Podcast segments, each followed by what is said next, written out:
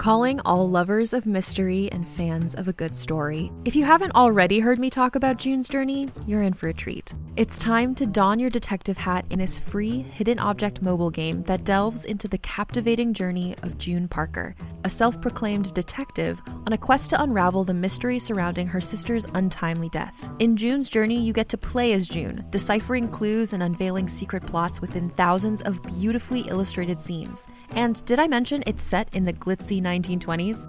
New chapters are added weekly, so you will never run out of new thrills to uncover, and you can also personalize and decorate your very own Orchid Island where the story takes place. How sharp are your detective skills? Find out when you download June's Journey on your Android or iOS device, or play online via Facebook games. Your detective journey awaits.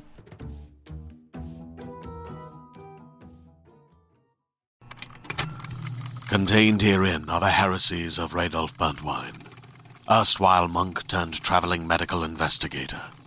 Join me as I uncover the blasphemous truth of a plague-ridden world, that ours is not a loving God, and we are not its favored children. The Heresies of Radulf Buntwein, coming January 2nd, wherever podcasts are available.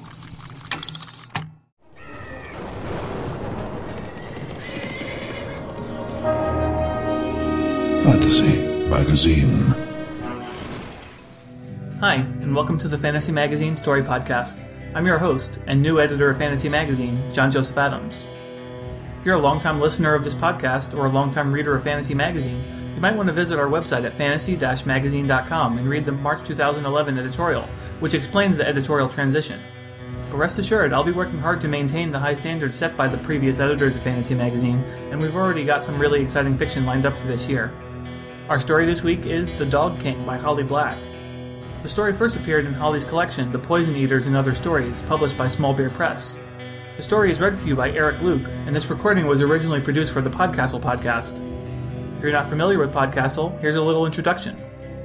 Week after week, Podcastle editors Anna Schwind and Dave Thompson take listeners on a guided tour of fantasy fiction from authors such as Kelly Link, Tim Pratt, Jeff Vandermeer, and Cat Rambo. Any given outing might include a stop at a steampunk-influenced Syria, trying to avoid Ragnarok, being stranded on a pirate-infested island surrounded by carnivorous mermaids, and facilitating a labor strike in hell. If that sounds like fun, head on over for their next outing at podcastle.org. Our author this week, Holly Black, is the author of best-selling contemporary fantasy books for kids and teens. Some of her titles include The Spiderwick Chronicles, The Modern Fairy Tale Series, The Good Neighbors Graphic Novel Trilogy, and her new Curse Workers series, which begins with White Cat. The second book, Red Glove, comes out in April. She has been a finalist for the Mythopoeic Award, a finalist for the Eisner Award, and a recipient of the Andre Norton Award. She currently lives in New England with her husband Theo, in a house with a secret door. I hope you enjoy the story, and if you do, I hope you go to our website at fantasy-magazine.com and leave a comment. Just click on Fiction, find this story, and then leave a comment there. Or if you'd like to help spread the word, go to iTunes, find the Fantasy Magazine Story Podcast, and leave a review or rating there. Well, that about does it for this week's intro, so let's take a trip through the looking glass and explore the world of fantasy. The Dog King by Holly Black. Every winter, hunger drives the wolves out of the mountains of Arn, and they sweep across the forests outlying the northern cities. They hunt in packs as large as armies, and wash over the towns in their path like a great wave might crash down on hills of sand. Villagers may board up their windows and build up their fires, but the wolves are clever. Some say they can rise up on two legs and speak as men, that nimble fingers can chip away at hinges, that their voices can call promises and pleas through keyholes, that they are not quite what they seem. When whole towns are found empty in the spring, doors ajar, bed linen smeared with dirt and fur, cups and plates still on the tables, white bones piled in the hearth, people say these things and many other things besides. But in the city of Dunbardane, behind the high walls and iron gates, ladies wear bejeweled wolf toes to show boldness and advertise fecundity. Men have statues of wolves commissioned to grace their parlors, and everyone cheers for wolves at the dogfights. City people like to feel far from the little towns and their empty, dirt-smeared beds. Each year, wolves are caught in traps, or very occasionally, a litter is discovered, and they are brought to the city to die spectacularly. Arn wolves are striking, black and slim as demons, with the unsettling habit of watching the audience as they tear out the throats of their opponents. City dwellers are made to feel both uneasy and inviolable by the dogfights. The caged wolf might be terrible, but it is caged. And the dogfights are majestic, tented affairs, with the best-bred dogs from all parts of the world as challengers. Expensive and exotic foods perfume the air, lulling one into the sense that danger is just another alluring spice. Not to be outdone by his subjects, the King of Dunbardane obtained his own wolf pup, and has trained it to be his constant companion. He calls it Elionad. It is quite a coup to have one, not unlike making the son of a great foreign lord one's slave. The wolf has very nice manners, too. He rests beneath the king's table, eats scraps of food daintily from the king's hand, and lets the ladies of the court ruffle his thick, black fur. The velvet drapes of the tablecloth hang like bed curtains around the wolf, who lolls there among the satin and bejeweled slippers of courtiers and foreign envoys. Under the table of the king is a place of secrets. Letters are passed, touches are given or sometimes taken, silverware is stolen, and threats are made there, while above the table everyone toasts and grins. But the king has a secret too. The wolf watches, and his liquid eyes take it all in. This dark place is nothing to the magnificent glittering ballrooms, or even the banquet hall itself, with its intricate murals and gilt candelabras. But here is his domain. He knows the lore of Under the Table, and could recite it back to anyone who asked, although only one person ever does. A woman sitting beside Lord Borodin reaches her hand down. A fat ruby glistens as she holds out a tiny wing of quail. Grease slicks her fingers. Once Elionad took a bitter-tasting rasher of bacon from Lord Nicotin, and was sick for a week. He knows he should learn from that encounter, but the smell of the food makes his mouth water, and he takes the wing as gently as he can. The tiny bones crunch easily between his teeth, filling his mouth with the taste of salt and marrow. It wakes his appetite, makes his stomach hurt, with a desire to tear, to rend. The woman allows him to lick her hand clean. There is a boy who lives in the castle of Dunbardane, although no servant is quite sure in which room he sleeps.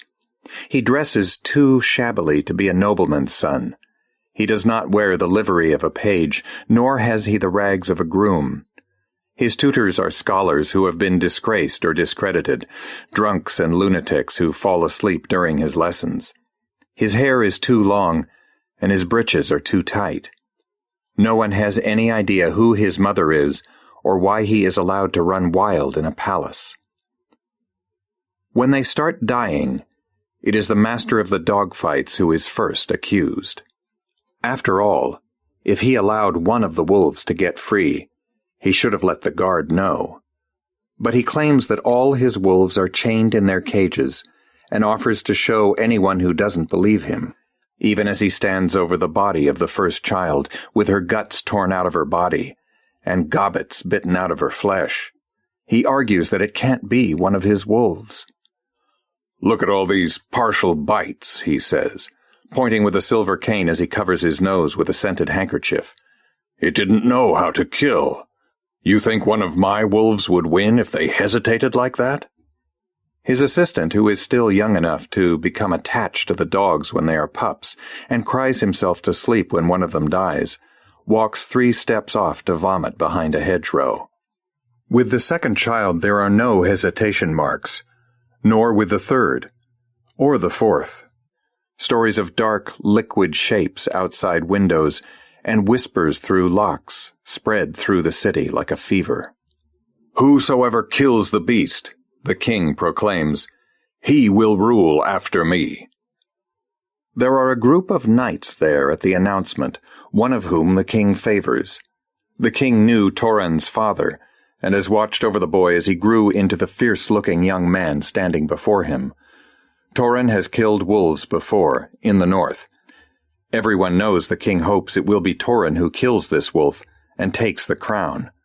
As the others are leaving, Torin walks toward the king. The king's wolf bares his teeth and makes a sound deep in his throat. The knight hesitates. "Stop that, Elionad," the king says, knocking his knee into the wolf's muzzle. Courtiers stare. Everyone thinks the same thought, and the king knows it, flushes. "He is always with you, is he not?" Torin asks. The king narrows his eyes, furious, until he realizes that Torin is giving him a chance to speak without a protestation, seeming like a sign of guilt. "Of course he is," says the king. "With me or locked up." This is not true, but he says it with such authority that it seems true. Besides, the courtiers will tell one another later when the king is gone. Besides, the king's wolf would be seen slipping back into the palace. The king's wolf would surely have killed a nearby child. The killer could not be the wolf they have fed and cosseted and stroked. Elionad sits, chews on the fur around one paw like it itches. His gaze rests on the ground. Torin nods, unsure about whether he should have spoken. The king nods too, once, with a slight smile. "Walk with me," the king says. The two men walk together down one of the labyrinthine hallways, with the wolf trotting close behind. "It is time to send him away," the king's chamberlain says softly. He is old and always chilled. He sits close to the fire, rubbing his knuckles as though he is washing his hands over and over again. "Or fight him. He'd make a good fighter." "Elionad hasn't killed anyone," the king says, "and he's useful. You can't deny that." The chamberlain served the king's father, and used to give the king certain looks when he was being a particularly obstinate child. The chamberlain gives him one of those looks now. The king is no longer a child. He pours himself more wine and waits.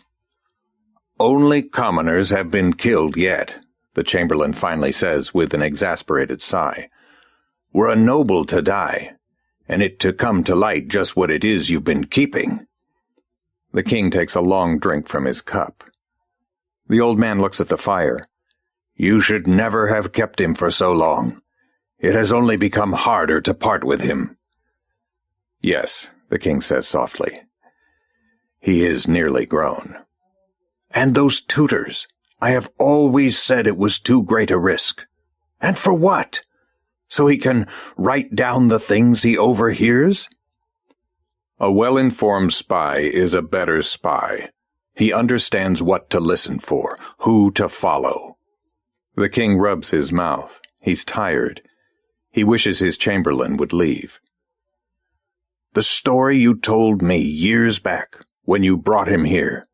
Tell me again that it was the truth, that you didn't know what he was when you bought him. That you bought him." The king is silent. He does not know that his wolf lies on the cold stone outside of the door, letting the chill seep up into his heart. The boy's room is hidden behind curtains and a bookcase that shifts to one side. Only a very few people know how to find it. Inside the room is a carved bed, a boy's bed, and now Elionad has to bend his knees to fit his legs inside it. There are no windows and no candles, but his liquid eyes see as well here as they do beneath the table or in the labyrinth of the castle. When the king comes in, he opens the bookshelf and lets light flood the little room. "What did you learn?" he asks. "The pretty woman with the curls. Her name starts with an A, I think, and she likes to wear purple. She wants to poison her husband." As he speaks, the boy carves a small block of wood. He has skill. The king can make out the beginning of a miniature crest. "Who taught you how to do that?" the king demands, pointing to the knife. Elionad shrugs slender shoulders. No one. Which seems unlikely, but there is no reason for that to bother the king. Yet it does. The boy has recently turned 13, and when the king thinks back on that age, he remembers telling many lies. Elionad's jaw looks firmer than it did a year ago, his soft limbs turning into the lean, hard arms of an adult. Soon the king will know even less about what he does. Does she mean to do it? He asks. Or is it just talk? Amadine, the boy says. I remember her name now. She's bought powder and honey to hide the taste. She says it will seem like he's getting sick. Her friends are very proud of her. They say they are too frightened to kill their own husbands. The boy looks up at him, hesitating, and the king thinks that if Elionad were a human boy, it would be abominable to raise him as a spy with no companion save drunk scholars and the king himself. Go on, the king says. You have something else to tell me? The boy tilts his head to one side. His hair has gotten long. Who was my mother?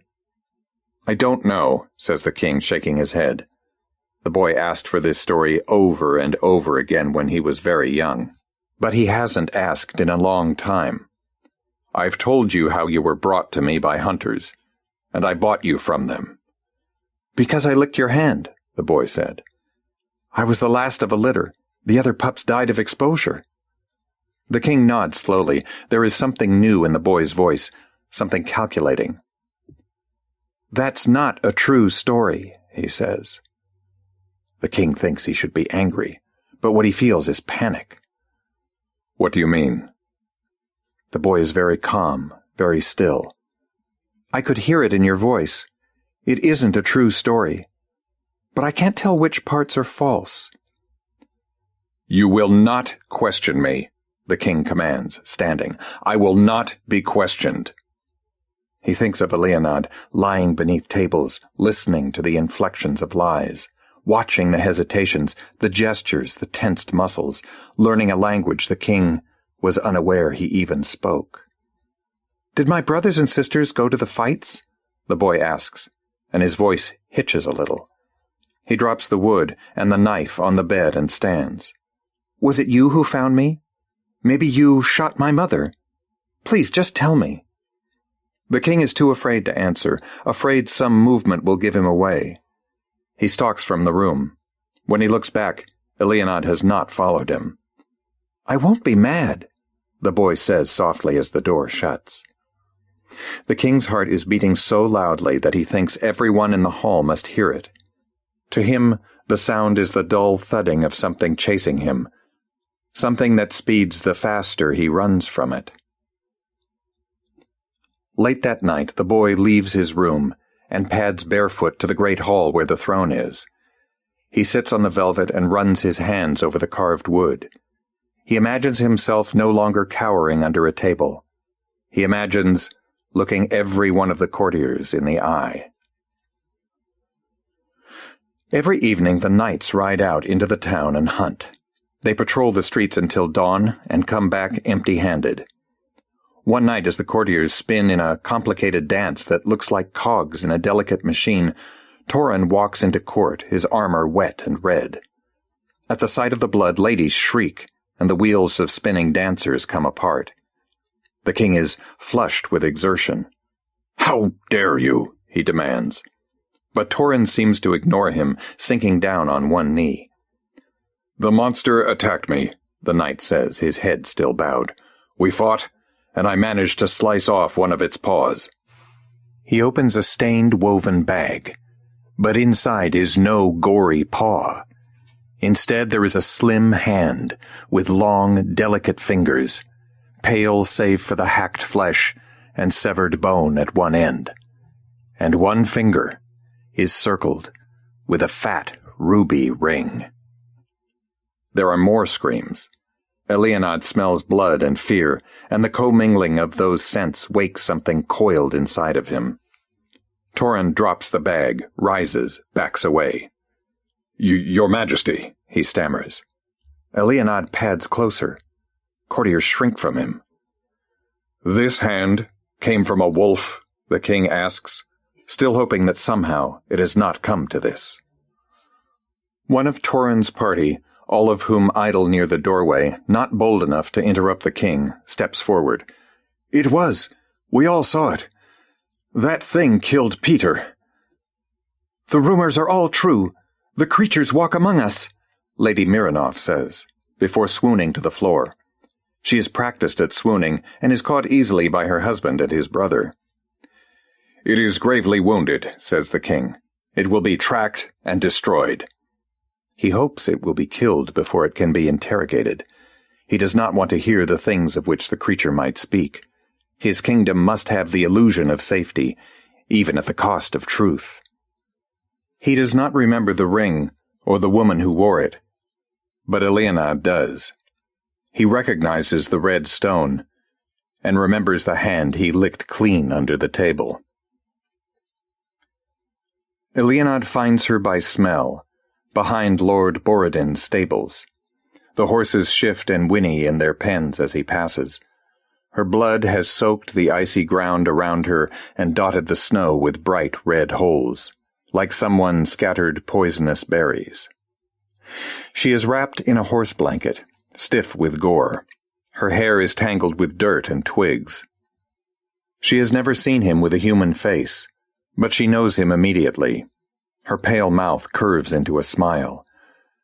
"I didn't know they let you out of the palace," she says. She's very beautiful, even dying. "They don't," he says, and kneels beside her. "Give me your arm." He ties his sash around it as tightly as he can, and the bleeding ebbs.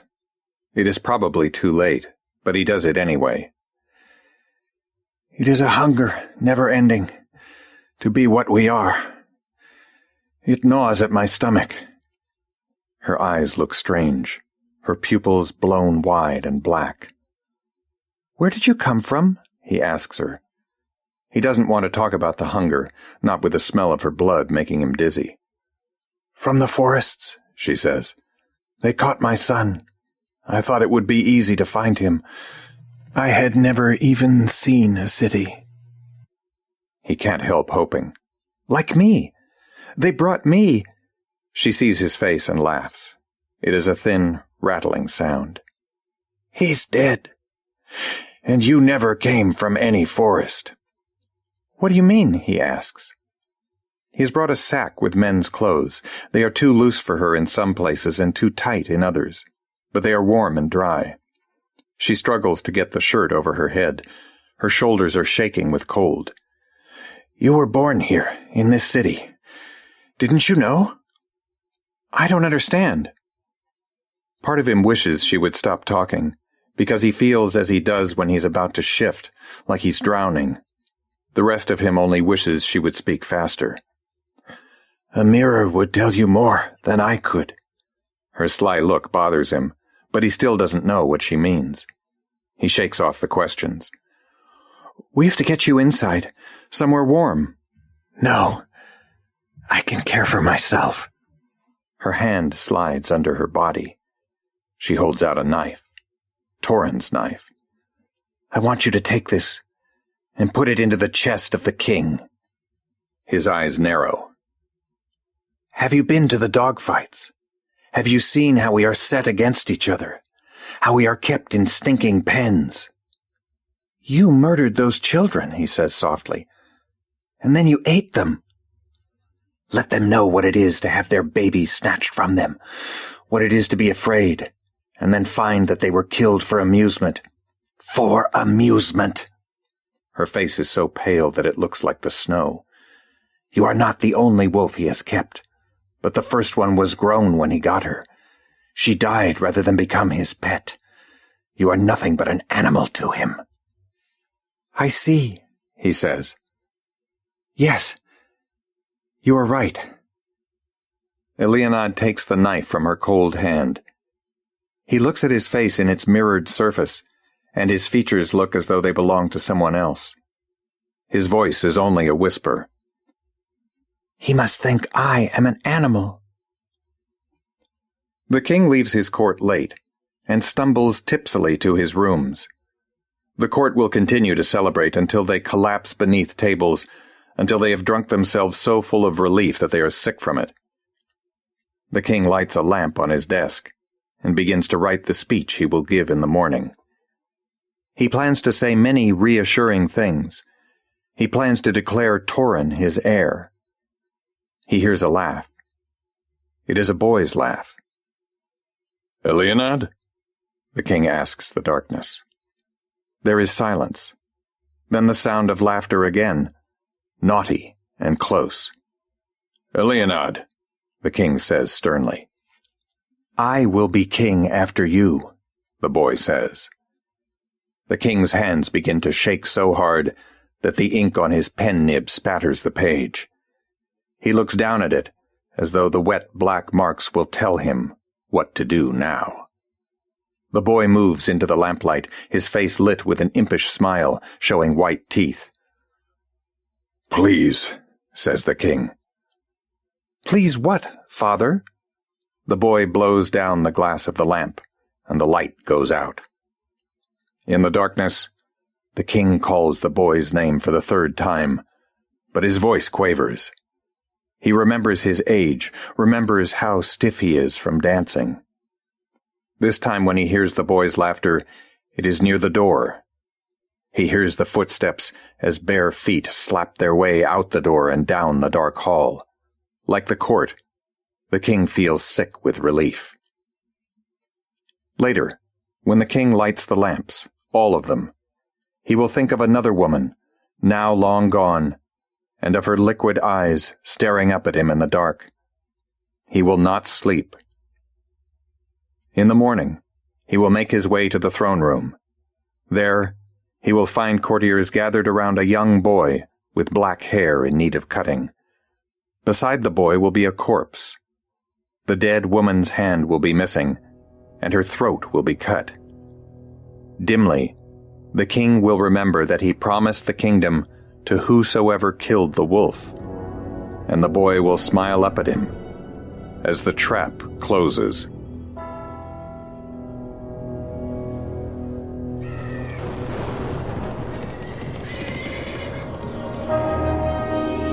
Fantasy Magazine.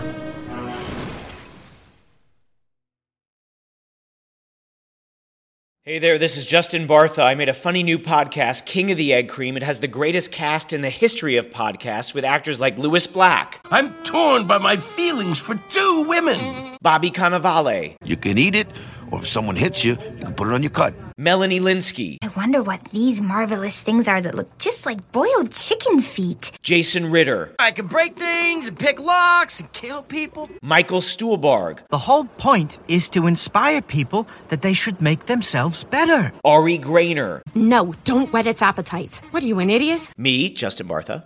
That's not just any egg cream, that's a Lemke's special. And all narrated by the hilarious Richard Kind. This is the story of Harry Dalowitz and how he rose from nothing to become New York's King of the Egg Cream. So if you like funny true stories, come listen to King of the Egg Cream, available wherever you get your podcasts.